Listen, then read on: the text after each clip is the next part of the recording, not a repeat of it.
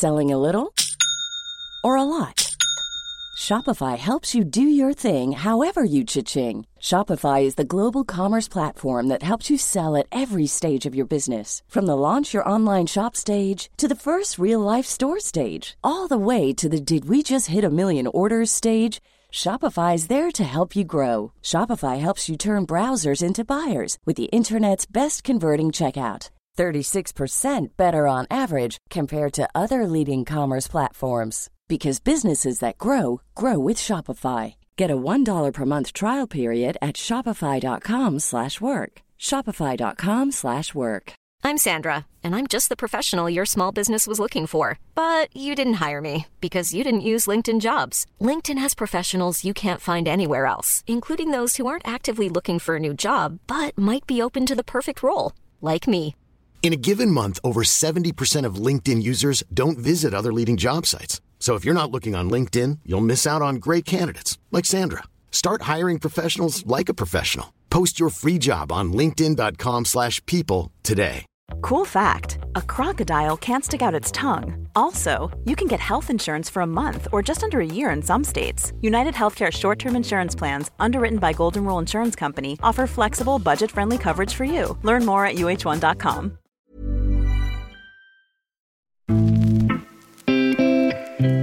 början av året ersatte Jens Gustafsson på Jaspagi som förbundskapten för herrarnas u landslag i fotboll. 2-0 förlusten mot Irland blev hans första och enda match som ansvarig. Under måndagen stod det klart att Gustafsson lämnar sitt jobb efter att ha tackat ja till ett erbjudande i polska högsta ligan. Pogoń Szczecin har aktiverat en utköpsklausul och skrivit ett kontrakt över tre säsonger med Gustafsson.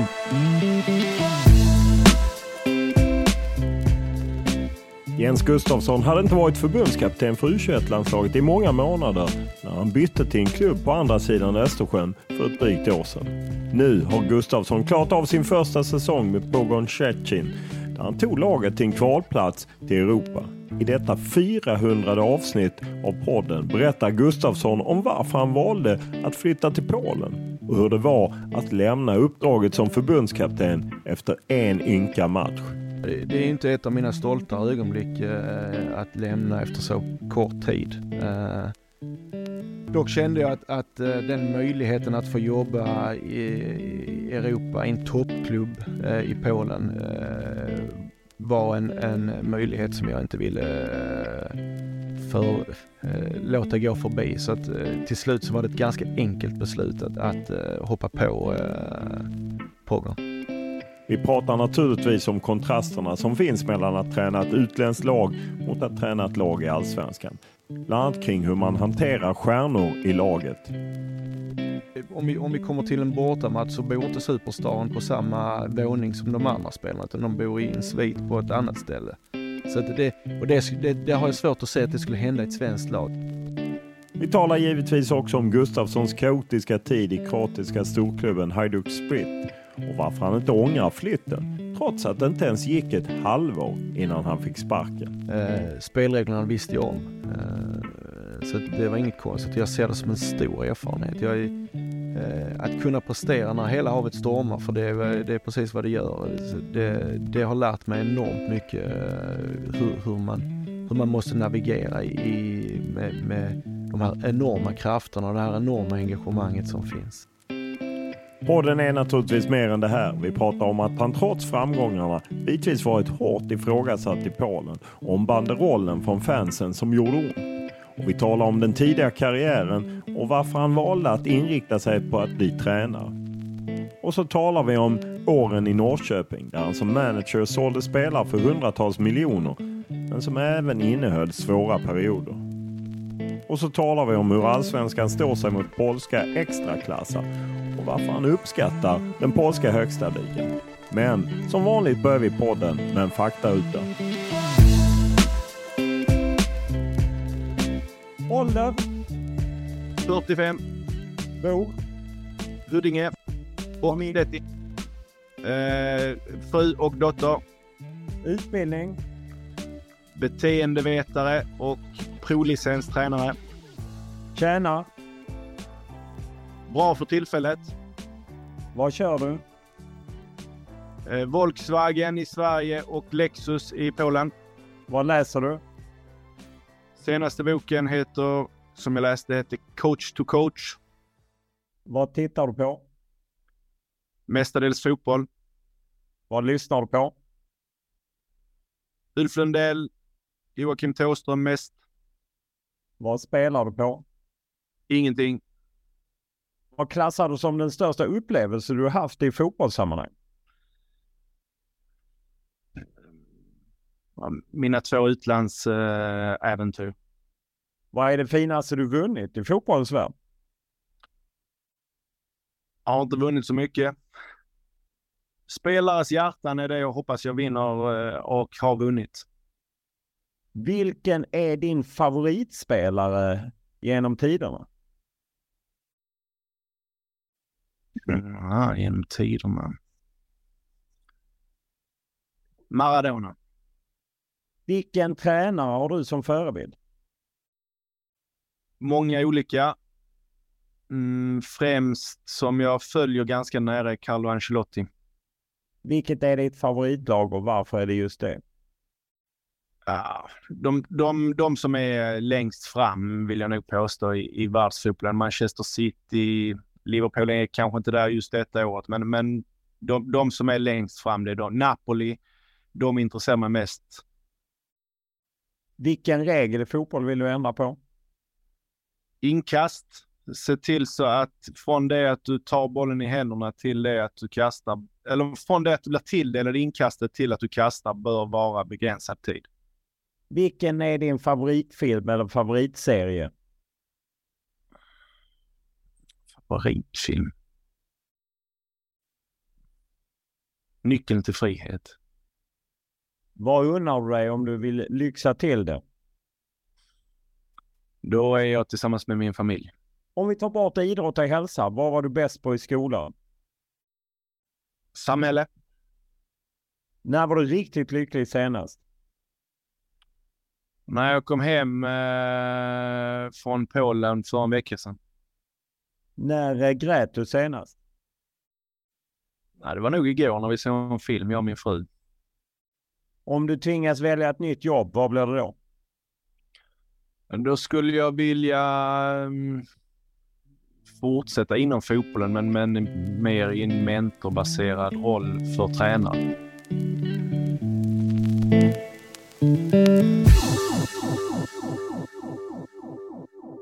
Du är ju hemma på eh, semester eh, från eh, tiden i Pogonstettin i Polen där du numera verkar som tränare. Vad är känslan? Ni slutade fyra, krönte säsongen med en 4-0-seger förvisso, men följer ner från en tredjeplats som ni hade ett tag. Mm. Eh, lite tvådelad vill jag nog säga. Det, fjärdeplatsen garanterar Europaspel, vilket är en stor framgång för klubben. Eh, Tredjeplatsen hade vi när det var två omgångar kvar. Vi hamnade i en, i en liten eh, svår VAR-situation, en straffsituation på, på slutet mot Gornik Sapche som, som jag tror alla känner att man borde hanterat annorlunda. Då hade vi haft tredjeplatsen. Så att, li, lite, eh, lite bitter eftersmak men trots allt eh, nöjd med hur laget utvecklades under, under säsongen. Hur är det när man går från den intensiva tiden som tränare och så ska man bygga nytt till nästa säsong gissar jag och att ja, eh, hur, hur mycket ledig kan du vara om du har semester? Nej, just nu är jag ganska mycket ledig. Eh, eh, I den klubben jag verkar i nu så finns det så otroligt många anställda som, som har sina respektive områden. Eh, den kontakt jag har idag med, med klubben under semestertid är med sportchefen där vi bollar fram och tillbaka olika eh, spelar in och ut eh, och det, det, är ingen, det, det, är ingen stor sak i nuläget. Hur viktigt är det att eh, ge sig tid och, och koppla av? Det tror jag är jätteviktigt. Alltså balansen att, att eh, eh, arbete och fritid och liv eh, i övrigt och ger en perspektiv och det perspektivet gör oftast att, att åtminstone jag blir bättre på mitt arbete. Eh, häromdagen eh, inför den här intervjun så var jag ju på eh, U21-landslagets trupputtagning och det, det, är ju Daniel Bäckström numera det, det är ju bara ett år sedan i princip du lämnade U21-landslaget trots fyraårskontrakt. Hur, hur svårt var det liksom och vad var det som gjorde att eh, Pogon Stettin lockade? Mm. Ja, det, det, är inte ett av mina stoltare ögonblick eh, att lämna efter så kort tid. Eh, dock kände jag att, att eh, den möjligheten att få jobba i, i Europa i en toppklubb eh, i Polen eh, var en, en möjlighet som jag inte ville eh, eh, för, låta gå förbi. Så att till slut så var det ett ganska enkelt beslut att, att hoppa på eh, Pogon. ja, och just att eh, Pågångstetten, beskriv klubben för oss som inte liksom, menar Stettin ligger ju nära både Tyskland och eh, Östersjön eh, i den delen av, eh, det blir väl nordvästra hörnet av Polen. Eh, och eh, stad lite större än Malmö. Och vad är Pågångstetten för klubb? För det är ju inte någon av de klassiska klubbarna som vunnit en massa titlar. Nej, de klubbarna som man troligtvis känner igen från, från uh, Sverige om man följer lite europeisk fotboll. Legia Warszawa och Lech Poznan. Lech Poznan mötte ju Djurgården här i Conference League åttondelsfinal. Ja precis och även de mötte Hammarby något år tidigare. Ja, så det är väl oftast de man känner igen. Pogon eh, är en klubb som har byggts eh, under en längre tid, eh, blivit bättre och bättre eh, och varit topp fem de sista tre åren. Byggt en alldeles ny arena och nya faciliteter. Så att det är en klubb som, som, som är på framåtmarsch. Det är en stad som är på framåtmarsch. Eh, det är eh, ett otroligt intresse kring fotbollen. Men det är framförallt eh, en klubb med väldigt fina människor som, som driver med fina värderingar. Så det, det är nästa del som lockade mig dit. Ja, för att när man tittar tillbaka lite så såg man att, eller om, när jag tittade tillbaka lite, såg jag att klubben gick i konkurs tidigt 2000-tal. Sen hade de någon lite kontroversiell ägare innan supportrarna på något sätt tog över och mm. tog sig upp från division 4 där man trillade ner som konkursade upp då hela vägen. Och vad är det för ägare? Är det fortfarande supportrarna som är majoritetsägare eller är det någon annan ägare som finns inne? Nej, nu ägs klubben utav en eh, ensam ägare. Han har, han har några till eh, som, som är med, men, men det är väldigt tydligt vem som är ägare och president utav klubben då. Eh, och han eh, har jag ett väldigt gott förhållande till och han eh, jobbar dagligen med, med att eh, förbättra Pogons möjligheter för framtiden kan man säga, både ekonomiskt och sportsligt. Så att han, det, det är det han gör. Eh, hur var ditt uppdrag när du fick jobbet?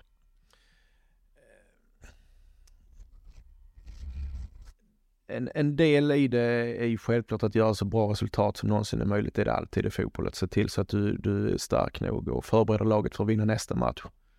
Eh, men det, det, finns en annan del i detta också. Det, eh, Pogon, som jag nämnde så finns det mm, två stora drakar, Legia Warszawa och Lech Poznan. Och det finns en tredje som vann ligan som väldigt få känner till som heter Rakov.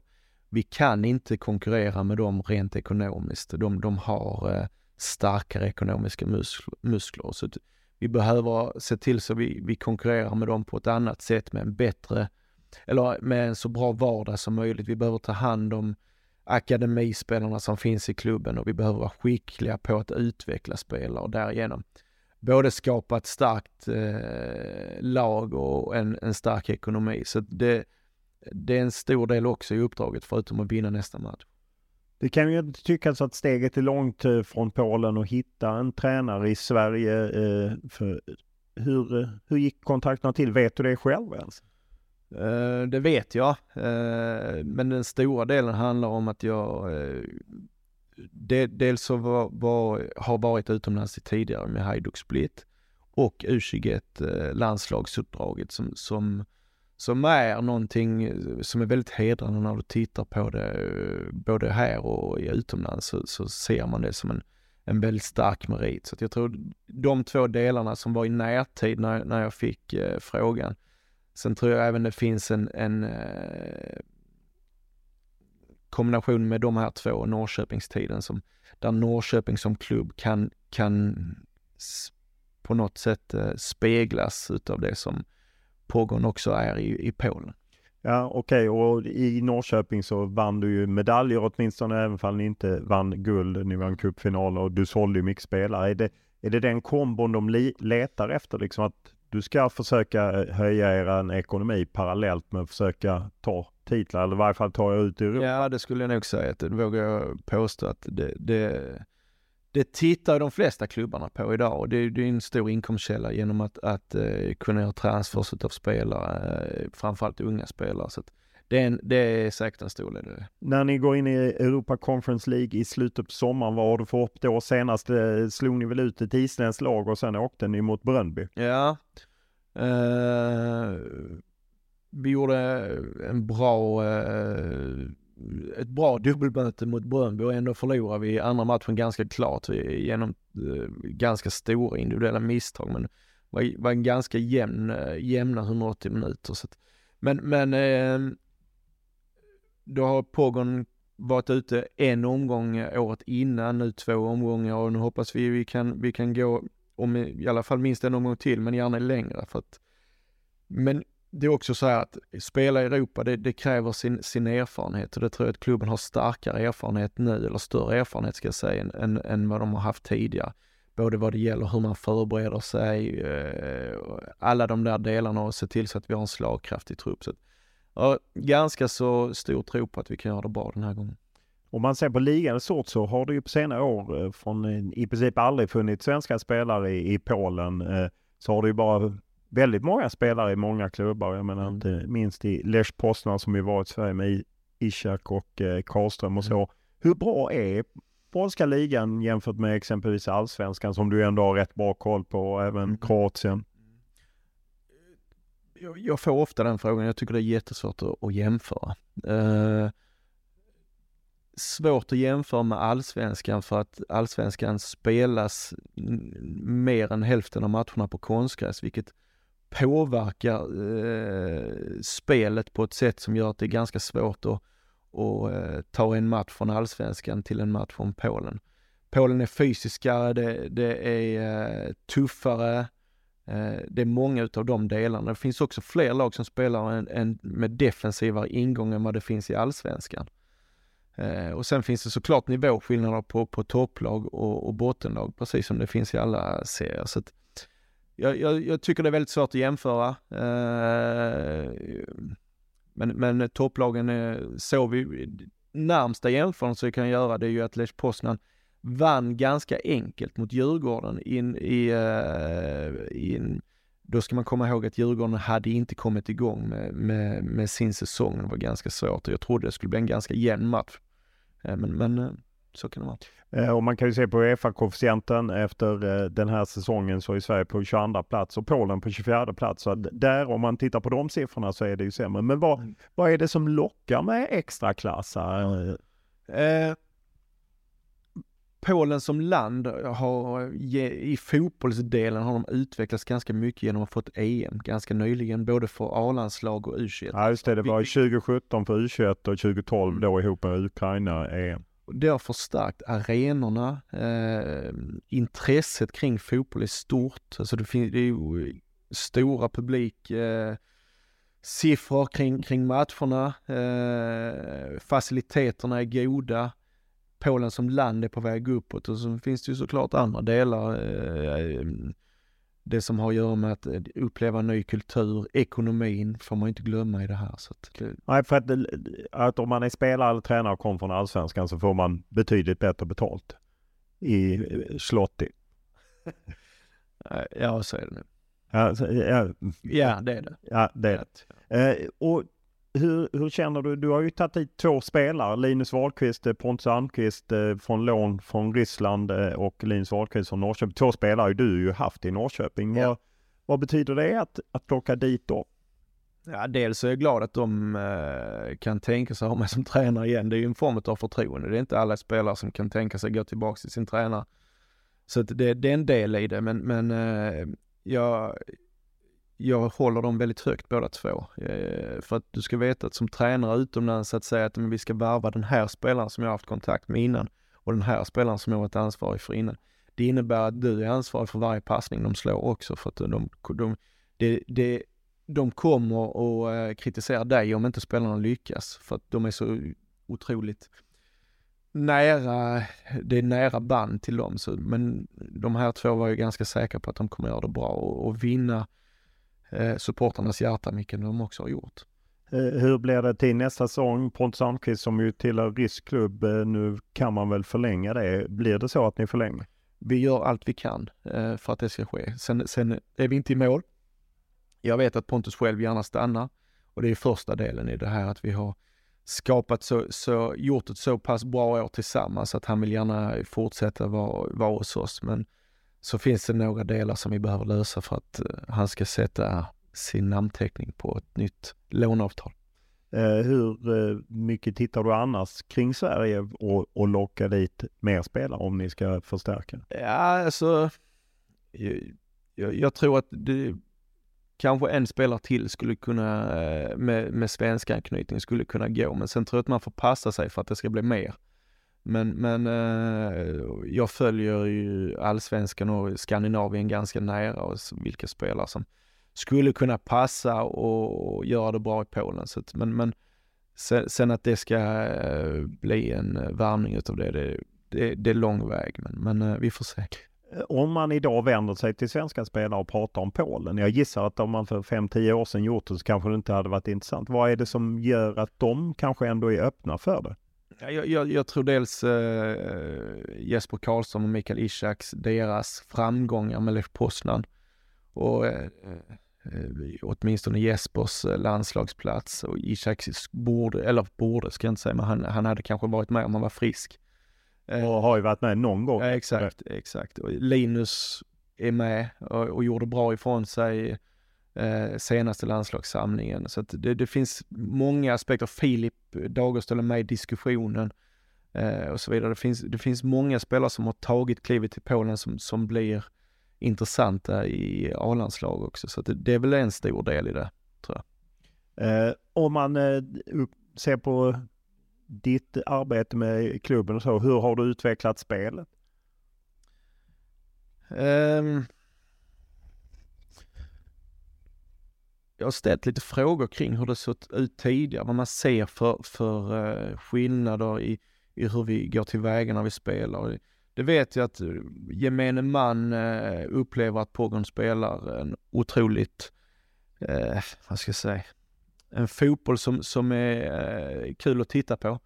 Det går fort framåt, det är eh, hög intensitet, eh, det är varierat anfallsspel och det är aggressivt försvarsspel. Så att, eh, det, det, tror jag att de flesta som, som följer Pogon tycker man noterar ju när jag gick in, eh, min polska är begränsad, men eh, jag gick in på hemsidan för att se om du hade med dig några svenska assisterande som du hade när du var i Hajduk Split eh, mm. en vända. Mm. det har du inte nu. Hur har du resonerat där? Den här gången så dels så fanns det en önskan från, från klubben att, att eh, om jag kunde välja en assisterande som, som eh, kunde portugisiska eh, eftersom det fanns en del spelare med med det portugisiska språket eh, i truppen. Eh, det var en del. En annan del var att eh, jag, jag gick igenom, pratade med ganska många och i, till slut så landade det i att jag, jag hittade Vitor Gasimba som, som eh, har en ganska lång tränarkarriär i Strömsgodset i, i Norge. Som sedermera var kort sväng både som assisterande och huvudtränare i Örebro. Och vid tillfället där, där jag eh, satte mig ner och pratade med honom så blev det ganska självklart att han skulle vara klockren för det här uppdraget. Det är det som, som med alla ledarstabar så, så, så, behöver du enorm kvalitet runt omkring dig och det är samma sak här. Och det, han håller en väldigt hög kvalitet tillsammans med de polska som, som oftast du får ett antal möjligheter att du i Haido kunde jag ta med mig två, här kunde jag ta med mig en. Det finns några i staberna som är mer klubb representerade kan man säga. Det, det är nog bara att acceptera det läget. Men I, det har blivit väldigt bra. Ibland talar man ju med tränare. Jag intervjuade Henrik Rydström för några veckor sedan. Han pratade om att han ville ta med sig Theodor Olsson från, som han hade jobbat med i Sirius när han gick till Malmö. Att just den här lojaliteten och liksom så. Hur, hur ser du på det? Alltså det, det, pratar man ju ganska högt och tydligt om. Eh, framförallt, eh, det gjorde man med mig med. Vem som helst kunde säga att du måste ha med dig någon som är lojal mot dig när du ska utomlands. Och det, den, det har jag inte upplevt överhuvudtaget att, att uh, det finns en illojalitet som är större än någon annanstans utan i utomlands, åtminstone där jag har varit i Kroatien och Polen så, så finns det en naturlig, um, ett naturligare förhållningssätt i hierarkin till huvudtränaren vilket gör att uh, jag, jag tror inte man behöver prata om lojalitet överhuvudtaget. Eh, om man eh, ser till just språkdelen, mm. eh, att det var portugisiska men det är också rätt många polska spelare och jag utgår från att eh, du inte läste polska på i skolan. Eh, hur, hur eh, hanterar du det språkligt? Ja, polska språket är otroligt svårt. Det är faktiskt det svåraste jag har gett mig på. jag går på, eller jag har en lärare som, som gör sitt bästa, jag gör mitt bästa och ändå är det otroligt svårt. Eh, det är lättare för, för eh, eh, spelarna som kommer från den slaviska delen att lära sig polska. Vi har kroatiska spelare som har ganska lätt för att lära sig polskan till exempel. Eh, portugiserna har lättare att lära sig engelska, de kan engelskan och sen har ju den portugisiska assisterande som jag berättade. Men i det stora hela så kommunicerar vi på engelska och det, det, det går ganska bra. Även om Även om ibland så, så behöver vi översätta sådär. Men, men... Hur rädd är man att man inte snappar upp allting, just att man inte förstår språket? Det kanske är skönt att slippa läsa tidningar. det har sina för och nackdelar. Ja, det är skönt att läsa, slippa läsa tidningar och kanske se uh, polska tv-shower som kritiserar dig, men uh, fördelen är då, det kan ju vara en fördel, men det kan ju vara en nackdel att man liksom inte kommer in i snacket, eller? Ja, det finns för och nackdelar, men, men uh jag tycker inte att det, det är någon större problematik i det faktiskt. Eh, nu har du ju gjort två uppdrag eh, utomlands. Hur, hur känner du att det har utvecklat det? Att liksom lämna Sverige och komma till Kroatien fem månader och sen nu varit år i Polen en säsong och ska bygga vidare. Mm.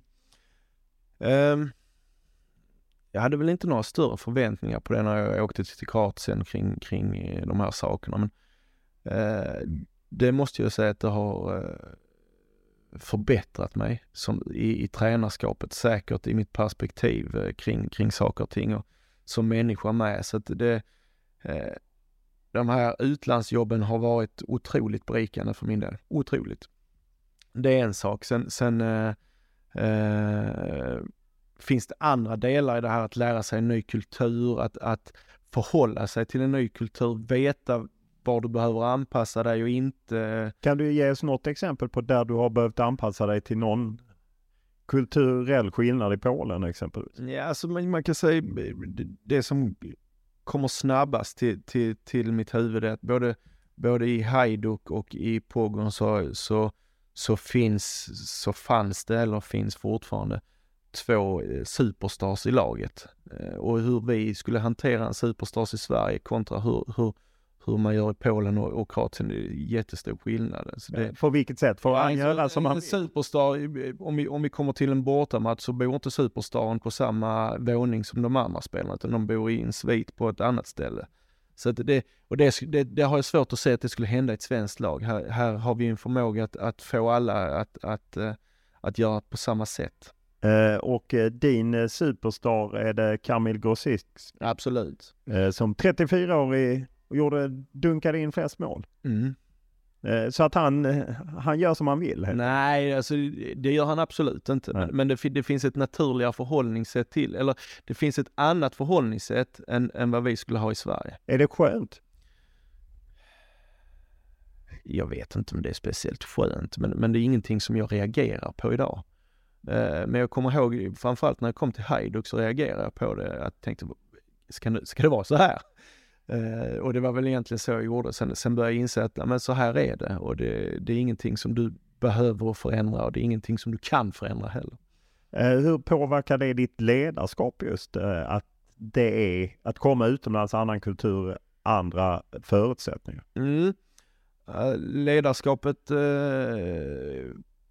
förändras en hel del måste jag säga. Du, du behöver behöver vara den ledaren som truppen behöver. Du behöver vara den ledaren som spelarna behöver. Men, men det finns några saker, fundamenten som, som är de samma med, med stöd och krav eller stöd och förväntningar. Att du, du, du behöver ställa frågan eh, eller du behöver be, vara tydlig med vilka förväntningar du har eller krav du har och så behöver du ställa frågan kring vilket, vilket stöd spelaren behöver för att kunna uppnå de här kraven. Och det är, inte, det är, ingen, det är liksom ingenting som ändras från Sverige eller, eller där, de uppdragen jag har haft nu utan eh, det är ungefär samma.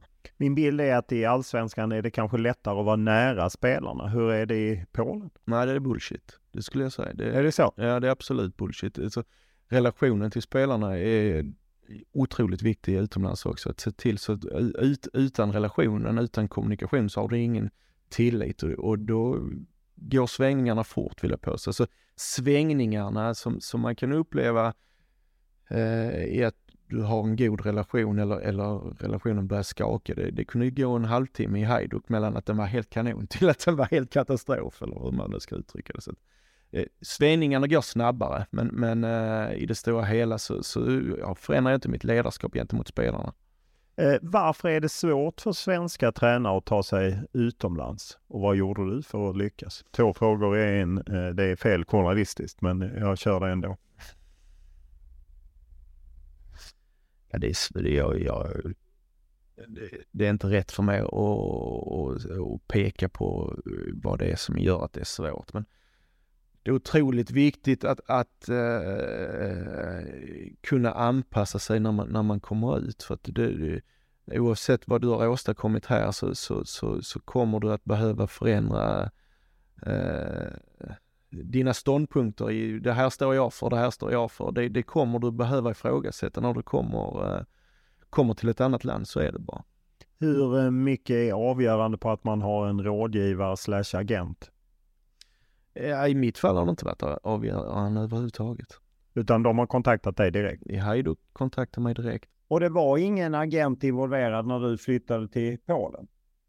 till Polen fanns det en äh, agent involverad i, i, äh, i den äh, värvningen. Äh, så så där, där hade jag hjälp utav en rådgivare i det sammanhanget. Men du har ingen rådgivare som du jobbar med kontinuerligt? Nej, det, det, finns, det, det har jag inte, utan det är mer att jag i samband med den här övergången så med hjälp av språket eh, och allt annat så, så, hade jag en agent som hjälpte mig både, både med kontakten och allt annat. Eh, hur är mediadelen när du är i utlandet jämfört med hur det är i Sverige? Till exempel i Norrköping så, så var det ju Ehm, mediebevakning, det, det blev mer och mer genom åren. men nästan mediebevakning varje träning och eh, någon form av intervju eh, i samband med för eller efter träning eller på kvällen och sådär. Det, det skiljer sig markant eh, både med Kroatien och Polen där du har en presskonferens eh, för, för dagen före eller två dagar före match och sen har du en kort eh, eh kommentar efter matchen och sen har du inte mer. Hur, vad föredrar du? Nej, det finns nog för och nackdelar med båda. Hur är trycket liksom kring eh, klubben medialt sett? Ja, som du sa, som du var inne på, så det, eh, med, med, språket så gör det, det försvårar mitt sätt att, att läsa av det. Eh, men, men eh, jag kan ju ställa frågor det finns ett gediget intresse kring eh, fotbollen och Pogon som, som klubb, absolut. Har du någon omvärldsbevakare som säger till dig att ja, men nu skrev den här krönikören i den här tidningen det här om dig? Att du, har du liksom en koll om någonting hur ja, det har jag. Alltså jag har, det finns, det finns en person som, som jobbar för att eh, ge mig eh, information kring, kring vad som sker i, just nu i Polen. I, i, eh, i Kroatien var det mycket större. Det fanns ju eh, det fanns det mycket större, eh, vad ska jag säga, bevakning kring Hajduk och hur, man, hur man skulle uttrycka sig och så vidare. Det fanns en, en, en annan del som, som var starkare i Hajduk.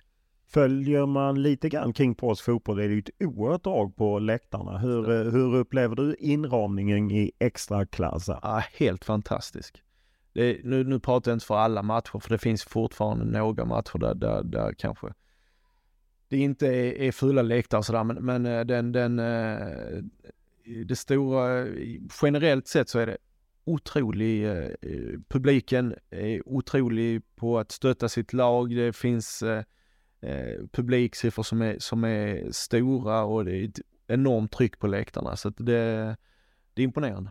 Eh, hur är trycket hemma? Ni kan ha en eh, bit över 20 när det är som riktigt ja. bra.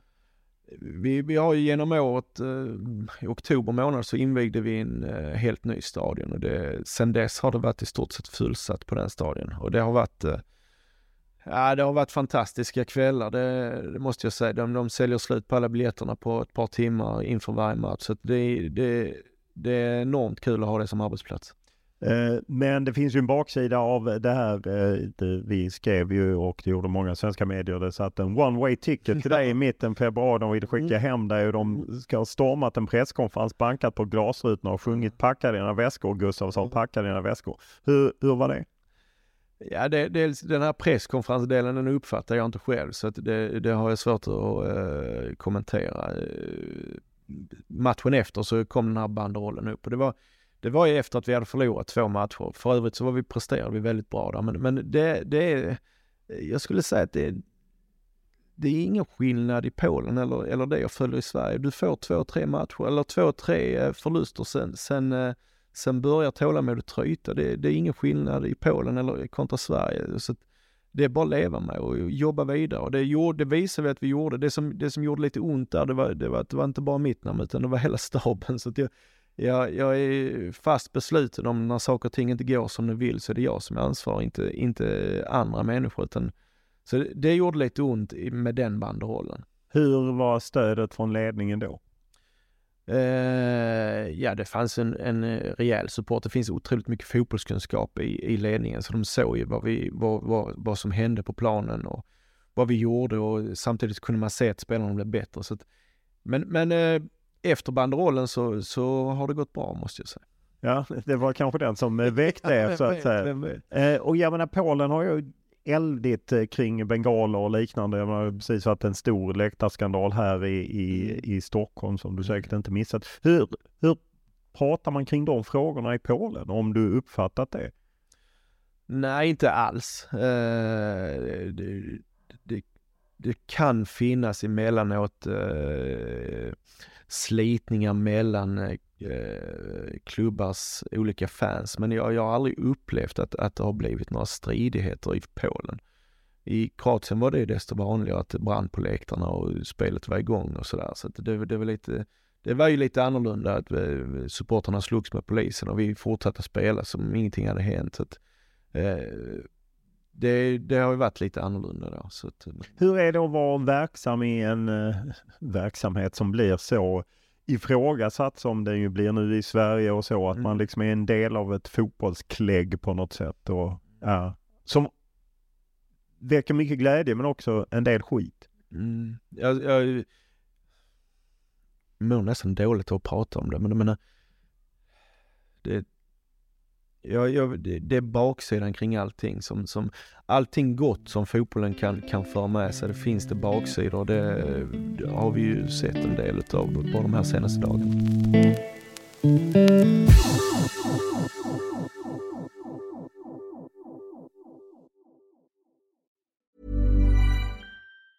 Many of us have those stubborn pounds that seem impossible to lose, no matter how good we eat or how hard we work out. My solution is PlushCare.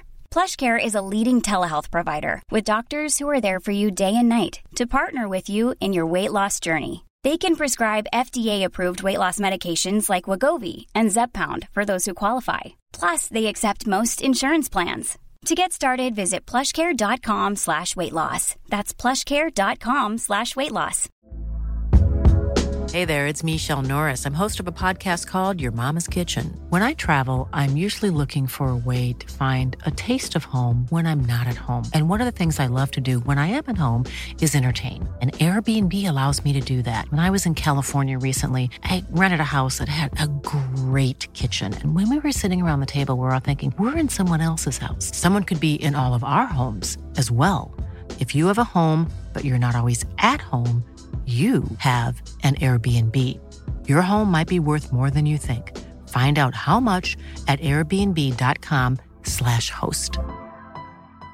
Life is full of awesome what ifs, and some not so much, like unexpected medical costs. That's why United Healthcare provides Health Protector Guard fixed indemnity insurance plans to supplement your primary plan and help manage out of pocket costs. Learn more at uh1.com.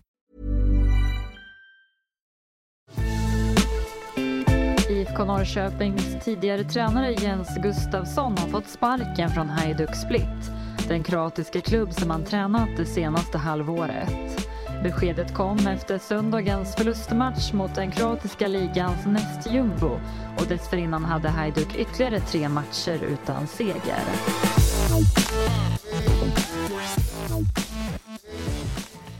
Eh, du var ju som sagt även i Hajduk eh, Split. Eh, fick lämna efter 13 matcher och eh, fem månader. Fjärde plats i ligan. Hur, hur var den? Det vet man ju att det är en katapultstol. Jag Mm. menar jag gissar att du kanske pratade med Jens T. Andersson som Mm. hade varit där. Mm. Han hade ju också en speciell, det var förhandlingar med män med pistol och liknande. Så att, hur tänkte du när du gav dig in i det ändå rätt tuffa klimatet? Ja, det var ganska självklart att hoppa på det. Det var inga, eh, jag funderade inte så mycket på konsekvenserna utav det utan eh, spelreglerna visste jag om. Eh, så det var inget konstigt. Jag ser det som en stor erfarenhet. Jag är, eh, att kunna prestera när hela havet stormar, för det är, det är precis vad det gör. Det, det har lärt mig enormt mycket eh, hur, hur, man, hur man måste navigera i, med, med de här enorma krafterna och det här enorma engagemanget som finns. Hur gör man det för att, eh, jag gissar att man måste stänga ute vissa saker eller eh, vilken metod använder du för att navigera i ett kaos? Alltså tränarskapet är ju eh, starkt förknippat med stress. Alltså det, det, stress är ju sällan någonting som, som,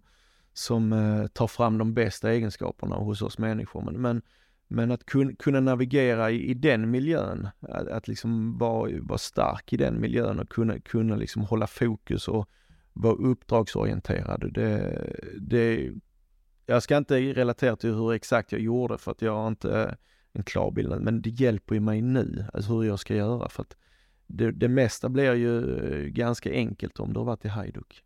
Ja, hur reagerade du när ni fick sparken efter så kort tid? Nej, det var, ga- det var ganska så, eh, så väntat efter att vi förlorade den matchen eh, som vi gjorde. För att det är väl också en sån sak att där, där, eh, det går inte för långt där utan, utan eh, många säger att du kan vara rädd för fansen men fansen, du kommer inte vara kvar på ditt uppdrag så länge så att fansen får möjlighet att attackera dig för du kommer få lämna in, innan det blir aktuellt. Så att det var aldrig nå- någon fara i, i det sammanhanget. Men, men eh, jag reagerar nog inte något speciellt utan jag accepterar läget bara.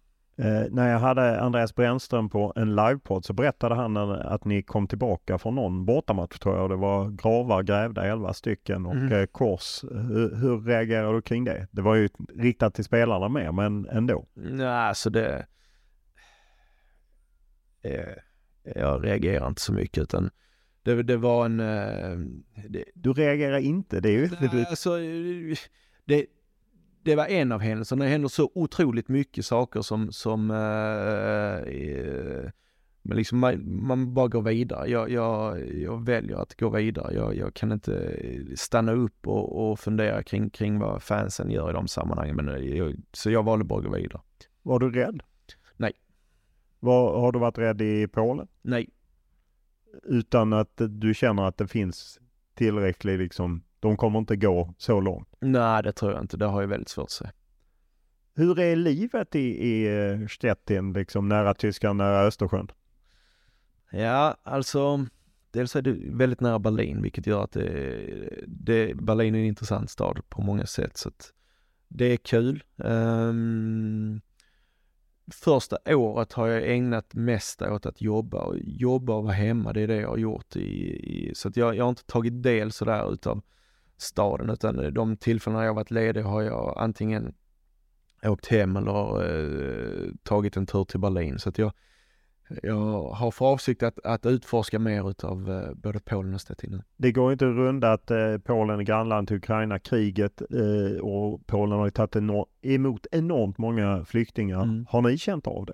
Mm. Kriget alltså? Ja, alltså eh, inte på så sätt mer än att eh, i det huset som jag bor så finns det många eh, ukrainska registrerade bilar. Så att jag förstår, och då har jag ställt frågan kring att det var många, det var svårt att få boende för att vid samma veva så kom det många flyktingar från Ukraina som, som eh, eh, köpte boende helt enkelt. Men Stettin ligger så pass långt ifrån ukrainska gränsen, det är nästan på eh, andra sidan. Så det är en enorm avstånd så att jag har inte varit...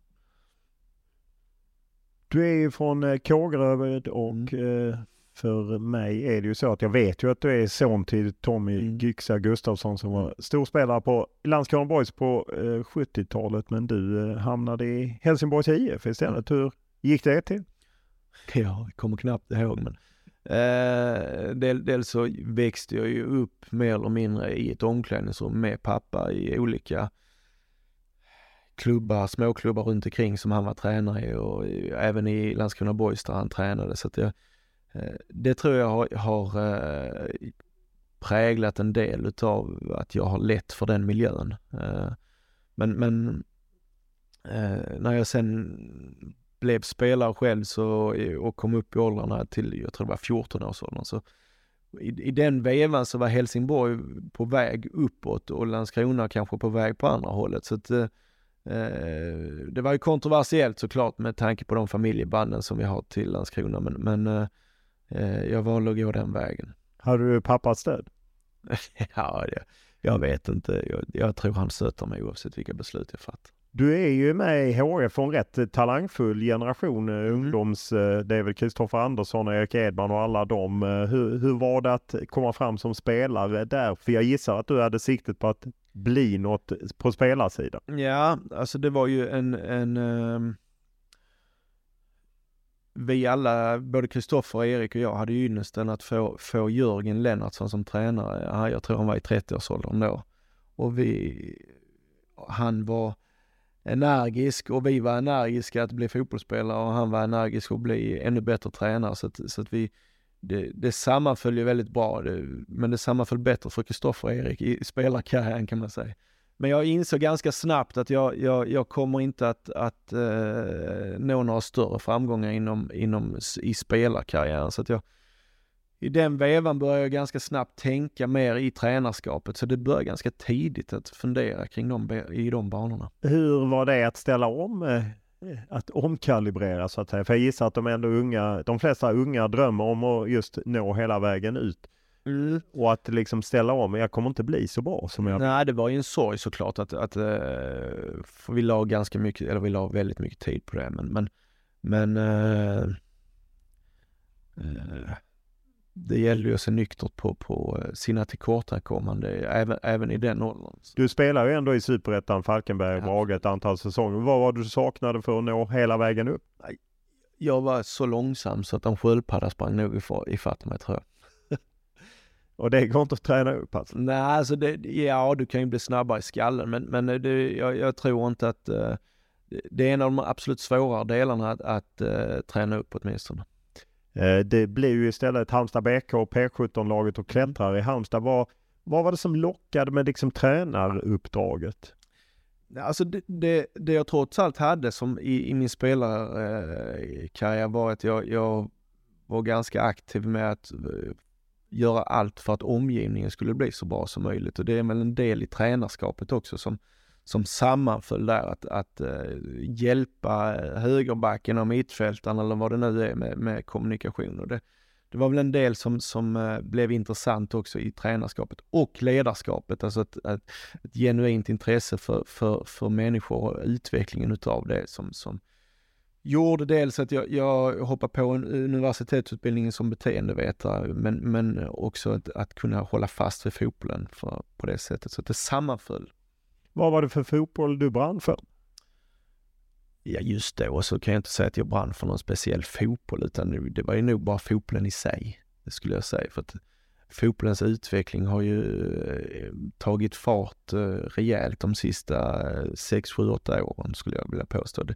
Det, eh, den har tagit fart i min skalle också de 6, 7, 8 åren. om man ser till Halmstad BK så blir det P17-lag U21 och sen får du ta över ja, efter Pep eh, Noté Ruiz eh, spanska experiment. Eh, han åkte ut på sommaren 2011 och du tar över. Hur, Och du var ju knappt över 30 och ingen A-lagserfarenhet. Hur var det?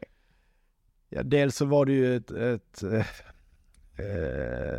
ett förtroende som, som ja, främst Micke Kaller i, i HBK som är en legend där. Han, han såg något i mig som, som jag är oerhört tacksam att han gav mig den chansen. Sen, sen var jag nog eh, för ung för att vara, vara rädd för att hoppa in. så det var bara att hoppa in, rakt in och, och så göra allt, allt som stod i makt för, för att komma så långt eh, vi kunde det året. Vi, jag tror vi hade sju poäng när jag tog över. Vi tog väl sju poäng på hösten så det var ju ganska eh, hopplöst läge. Men, men eh, eh, hur, hur eh, går man ändå vidare från det att det första tränaruppdraget slutar med att man tar inte så mycket fler poäng och man åker ut? Ja, eh, där, det är ganska så, det var så pass många rutinerade själar runt omkring i klubben och Halmstad är en fantastisk miljö för en tränare att verka i för att förväntningarna är balanserade, du får lugn och ro som tränare, du får stort ansvar. Du, det, du är inte bara ansvarig för att vinna nästa match, du är ansvarig för att se till så att eh, egentligen hela fotbollssektionen eh, fungerar från akademin och uppåt. I alla fall var det så då, jag tror det är likadant nu. Så det var ju en, en enorm skola att gå i, för, för, och även fungerar det i föreningar? Och, eh, så det, jag, jag funderade aldrig på, på liksom att, att ja, nu gick det, gick det åt pipan här med första året, utan det var fort in och, och lära sig mer och mer och mer och mer och mer. Så att det, jag funderar aldrig på något misslyckande i det sammanhanget. Och eh, det blev ju lyckat efter ni tar klivet upp direkt 2012 och hänger kvar 2013 via kval tror jag. Ja. Sen 2014 gör det bra. Mm. När ni är lite svaga på sommaren och Halmstad-ledningen dåvarande bestämde sig att gå på Janne Jönsson. Mm. Det visste nog Visste du om det, att han var klar redan på sommaren? Nej, det visste jag inte förrän nu, så det var nyheter. Ja, det är ju... Det är så, säkert sant. Ja, eh, men hur, hur, var det? Du klarar ändå kvar och så får du gå. Hur var den känslan? Ja, alltså framförallt så 2014 på hösten så var ju vi ett otroligt bra fotbollslag i Halmstad måste jag säga. Vi vann många matcher, spelade fin fotboll. Eh, så att det, och det, det, återigen tack vare Eh, bra spelare såklart, men, men jag har haft eh, privilegiet att ha bra människor runt omkring mig hela tiden. Jag nämnde Micke Kall och så vidare som gav mig möjligheten. Även Reine Almqvist som, som hjälpte mig un, under den tiden att, att kunna utvecklas som tränare. Så att, och det, det tog fart där 2014 på hösten, det var ju väldigt bra måste jag säga. Så det, det, var ju en, en, eh, det var en ganska så tuff chock att få, att inte få vara kvar. Det, jag hade väl en tanke om att jag kanske skulle bli den första tränaren som alla fick sparken, så det var ju tufft. Men, eh, så det var, det var tuffa sex månader efter det måste jag säga. Vad gjorde du då? För du hade inget uppdrag? Nej, jag eh, tog hand om eh, min fysik tidigt på morgnarna i eh, alla typer utav skogar och stränder sprang jag och därigenom också funderade på hur jag ville gå vidare och vem jag ville vara i framtiden i, i tränarskapet framförallt. För att det var ganska många eh, timmar som jag behövde eh, terapia mig igenom själv. Du löste det själv alltså? Ja, det gjorde jag till viss del vill jag säga för att jag, jag har eh, genom åren haft en, en mentor för, för både för mig själv och ledarskapet som återigen tror jag är en, en stor del för att jag har kunnat eh, ta mig framåt som jag har gjort, som, som har hjälpt mig eh, att bli bättre. Det, det, det, Vem är det? Ja, han heter Mikael Lörnstam som jag, jag har mycket att tacka för.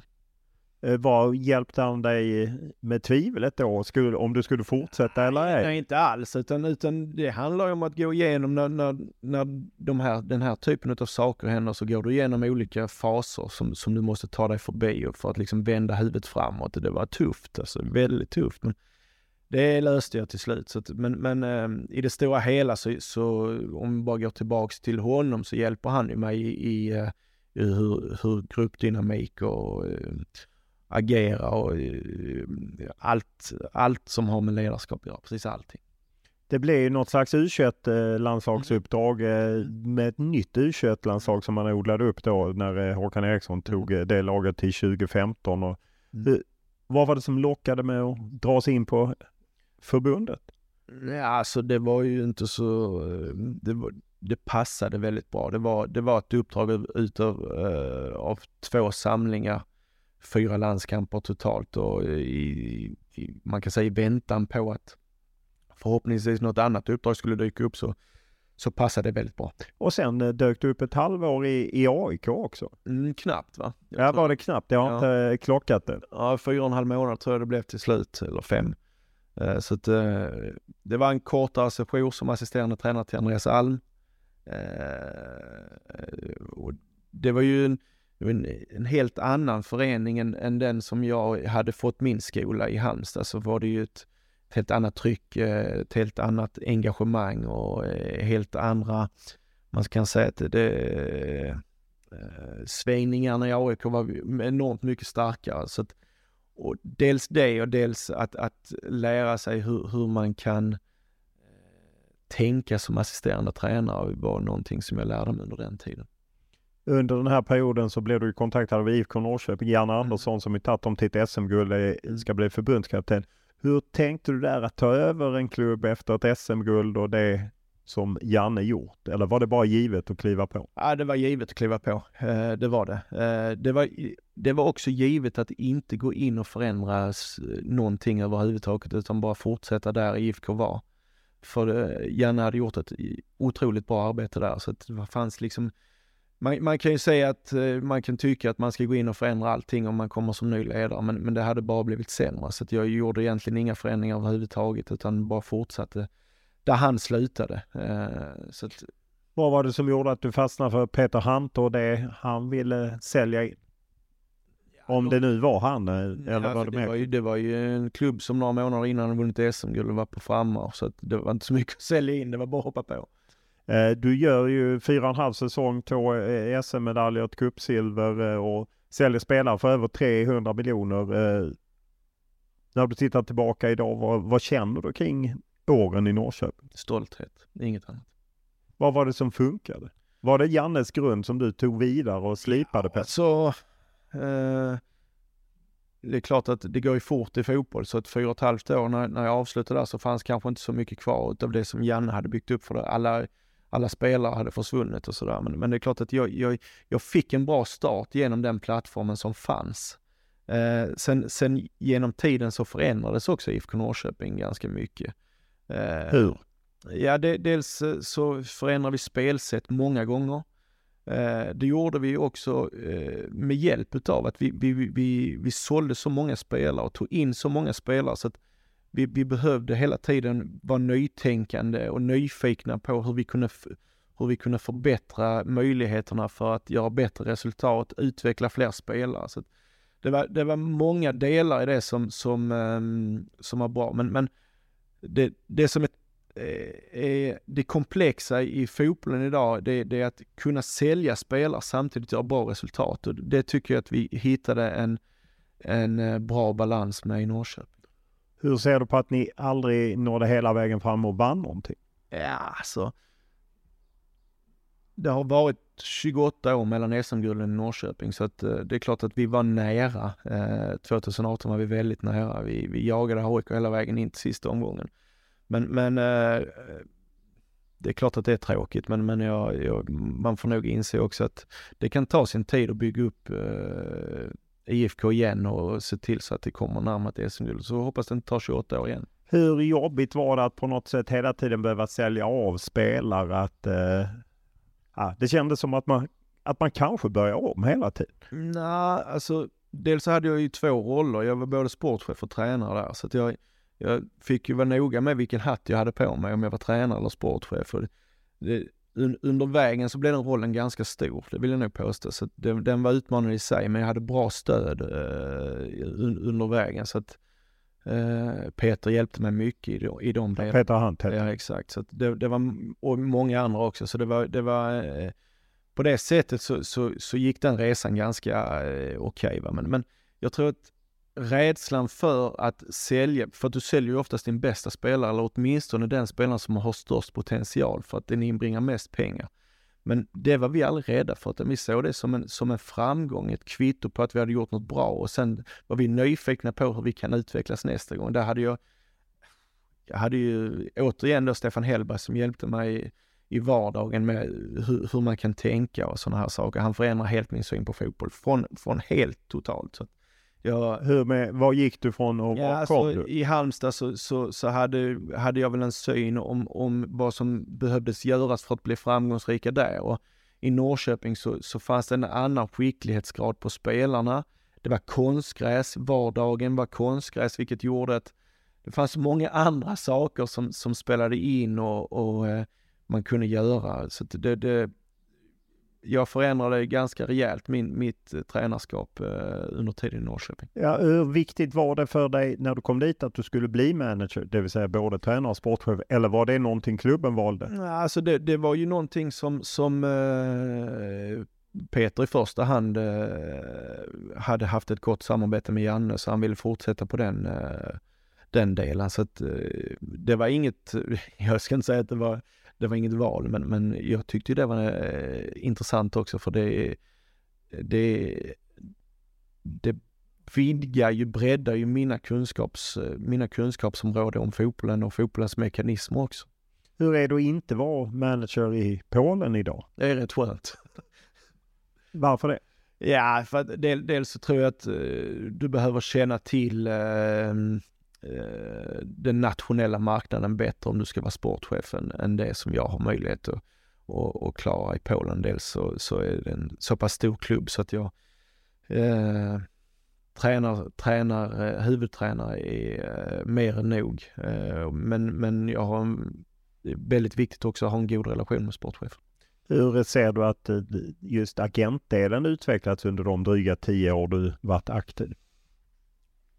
Ja, det är väl egentligen under Norrköpingstiden som, som, eh, som jag kom i kontakt med agentvärlden eh, i min, eh, i min roll som, som manager där. Och under den tiden så hade vi bara goda relationer och det är klart att vi, vi, vi hjälpte agenterna också för att till slut så ville spelarna komma till Norrköping för att det fanns en möjlighet att ta sig vidare från Norrköping så att vi hade goda relationer. Eh, en spelare, Simon Tern, hade ju tufft psykiskt eh, och det är ju kanske en del man pratar mer om, mer om i fotbollen. Jag menar du som beteendevetare, hur, hur var det för, hur såg du på hela den händelsen? Ja, det var en tuff tid. Alltså för de människorna som har träffat Simon så ser man ju en, en sprallig, levnadsglad, eh, kommunikativ människa som, som eh, ja han, han ser till så att eh, det är bra stämning i, i omklädningsrum och överallt och se honom då gå från den personen som jag precis beskrev till eh, någon som inte har, kan resa sig ur soffan. Det var ganska tufft måste jag säga. Hur kände du att ni som klubb skulle hantera det med just den jakten på resultat och prestera och samtidigt eh, att skydda en person? Jag tror att det, det när, när, man ser att en människa mår så pass dåligt som Simon mådde då så, så, finns det ingen tanke om resultat eller nästa match utan det är bara att se till så att vi ger han allt stöd och hjälp för att han ska må bättre och det tror jag att vi gjorde. Det är ju ingen hemlighet att det blev rätt stökigt på slutet i IFK Norrköping, inte så mycket kopplat till det utan mer kring Peter Hunt och, eller Hunt och eh, ja, hur upplevde du den tiden som ju var jobbig så att säga? Ja, alltså jag kan bara relatera till mig själv och eh, jag, jag upplevde att eh, jag har inte så mycket att säga om det utan det är slutet som blev. Eh, eh, det var länge sedan nu och det, jag har inte så mycket att, att säga om det. Eh, du lämnar ju själv, eh, det sägs att de ville dela på rollen, du lämnar med ett år kvar. Vad, var, var det grunden till att du lämnade? Nej, alltså det kan jag inte säga. Jag tror, jag tror att eh, det var så enkelt att jag var färdig i Norrköping, Norrköping var färdiga med mig. De, de, de behövde gå vidare på sitt håll och jag behövde gå vidare på mitt håll. Det är ju intressant att höra med dig som ju eh, då varit ute lite.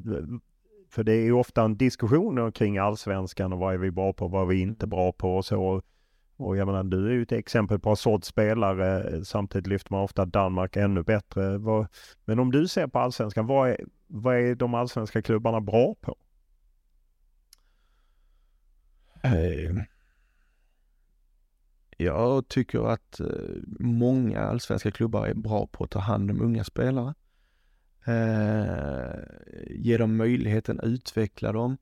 Eh, och det går ju tillbaks till akademierna också som, som, som gör ett bra jobb, som gör att det är fler och fler talangfulla spelare som kommer fram idag.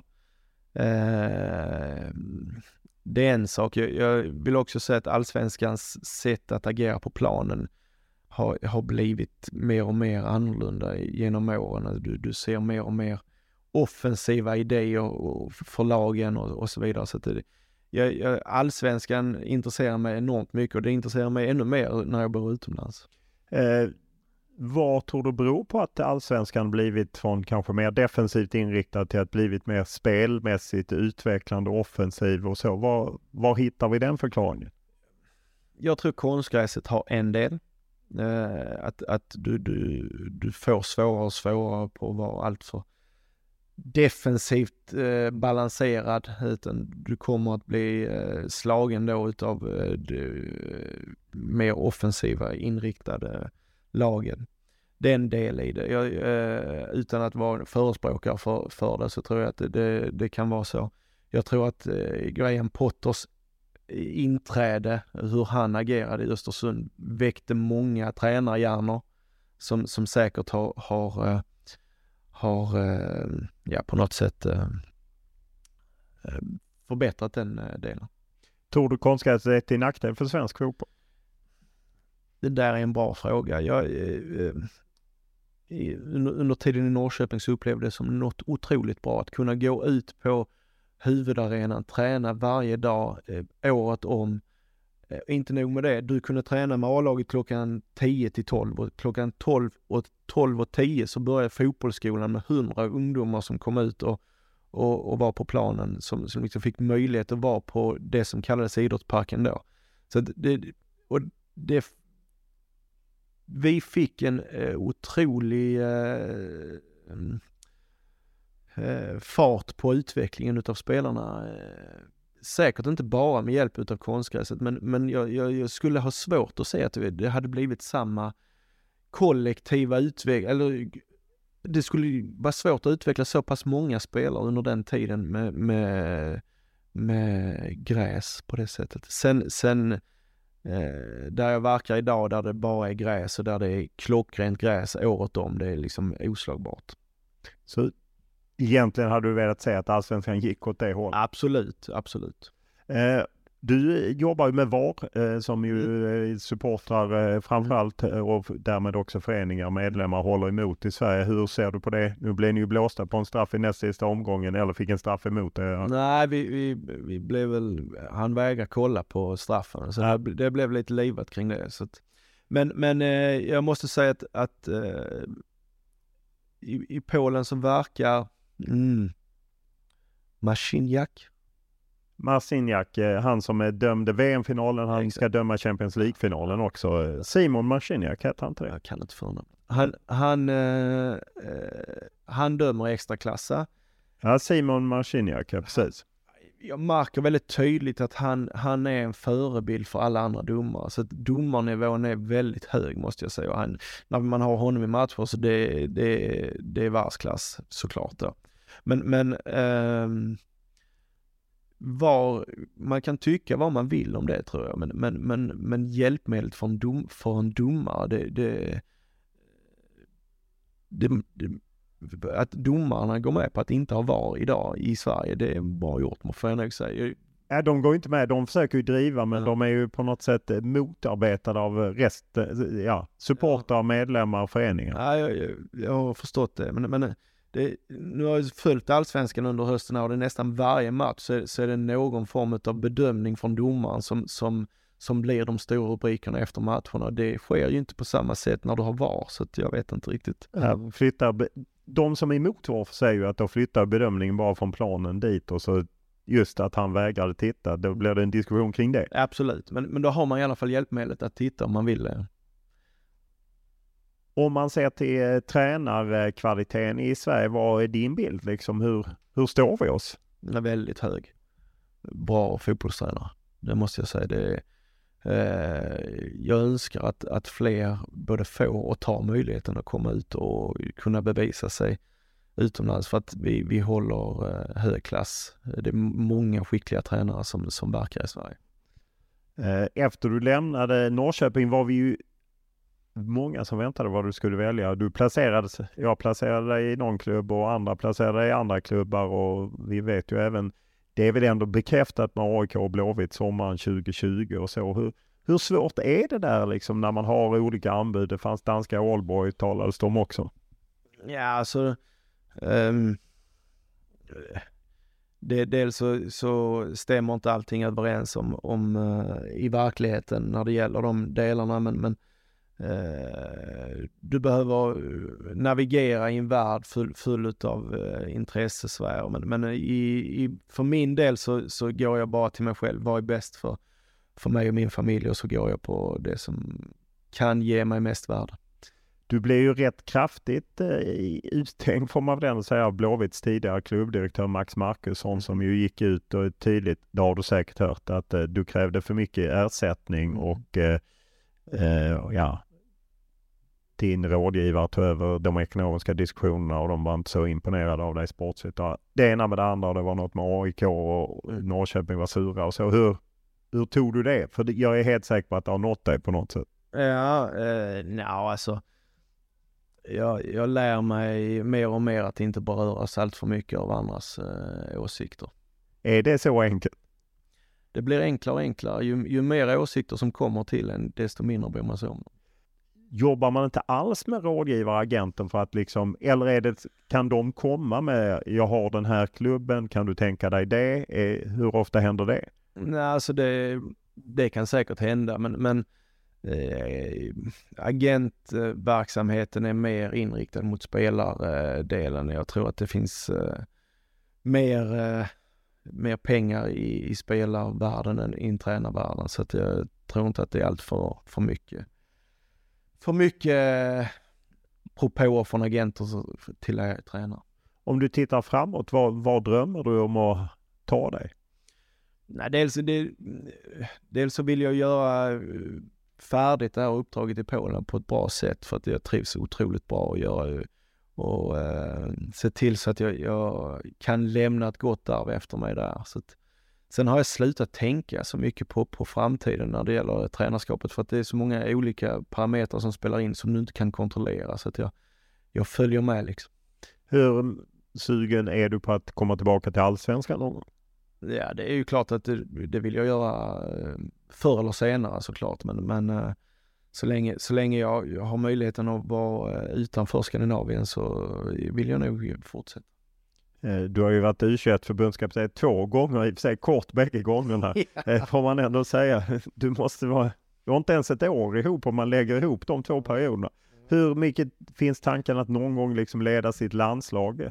ta över efter Janne även där? Ja, det är heller inget jag tänker på eh, sådär, men, men eh, som bara relaterar till mitt sen, sista svar, att jag tänker inte så mycket på framtiden. Jag tycker att jag tycker att, eh, och jag tror inte förbundet är speciellt sugna på att ha mig som förbundskapten efter min senaste session heller. Nej, det, ni lämnar lite i bad blood efter? Nej, nej absolut inte, men, men eh, det är klart att vi hade nog önskat att det skulle bli lite längre båda parter. Ja, får vi hoppas att eh, det blir eh, ett, eh, ett lång, en lång tid i Polen så att du kanske blir den här första tränaren som inte får sparken. Som du hoppas på i Halmstad. Det är kört.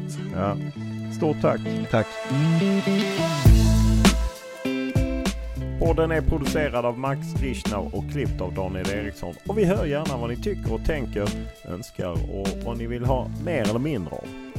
Enklast är alltid att mejla mig olof.lund.tv4.se eller skriva till mig på Instagram eller Twitter och då gäller Olof Lund i ett ord. Stort tack för den här veckan!